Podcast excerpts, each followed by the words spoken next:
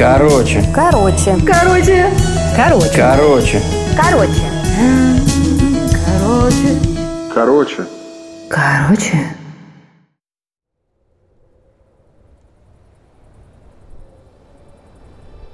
Зима припорошила узкие дорожки белым снегом и закружила первыми морозами.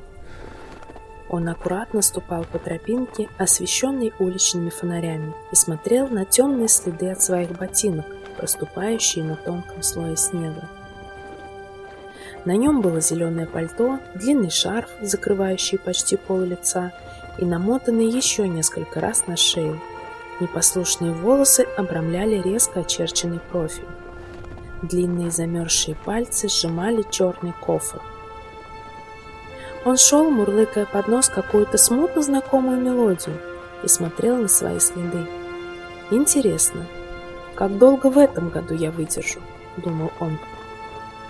С каждым годом зима давалась ему все тяжелее, пронизывающий до костей холод, бесконечное количество снега и так мало солнца. Он поднял голову, посмотрел на мертвые деревья и со вздохом снял с плеча кофр.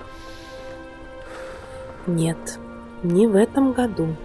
Достал скрипку, приложил ее к плечу, на миг замер, как будто собираясь с мыслями, прикрыл глаза и заиграл.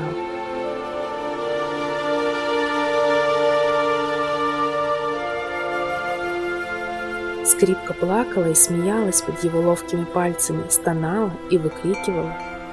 Вокруг все закружилось, снег смешался с грязью, замигали день и ночь, сменяя друг друга. На деревьях зазеленели первые листья. Редкие прохожие останавливались и удивленно моргали. Вокруг скрипача закружился вихрь лепестков. Он отнял смычок от скрипки, открыл глаза и вытер капли пота со лба. Губы изогнулись в еле заметной, удовлетворенной улыбке. Вот так.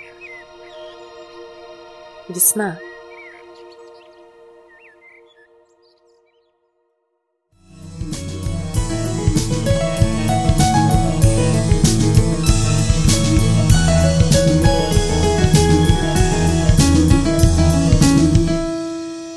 Короче,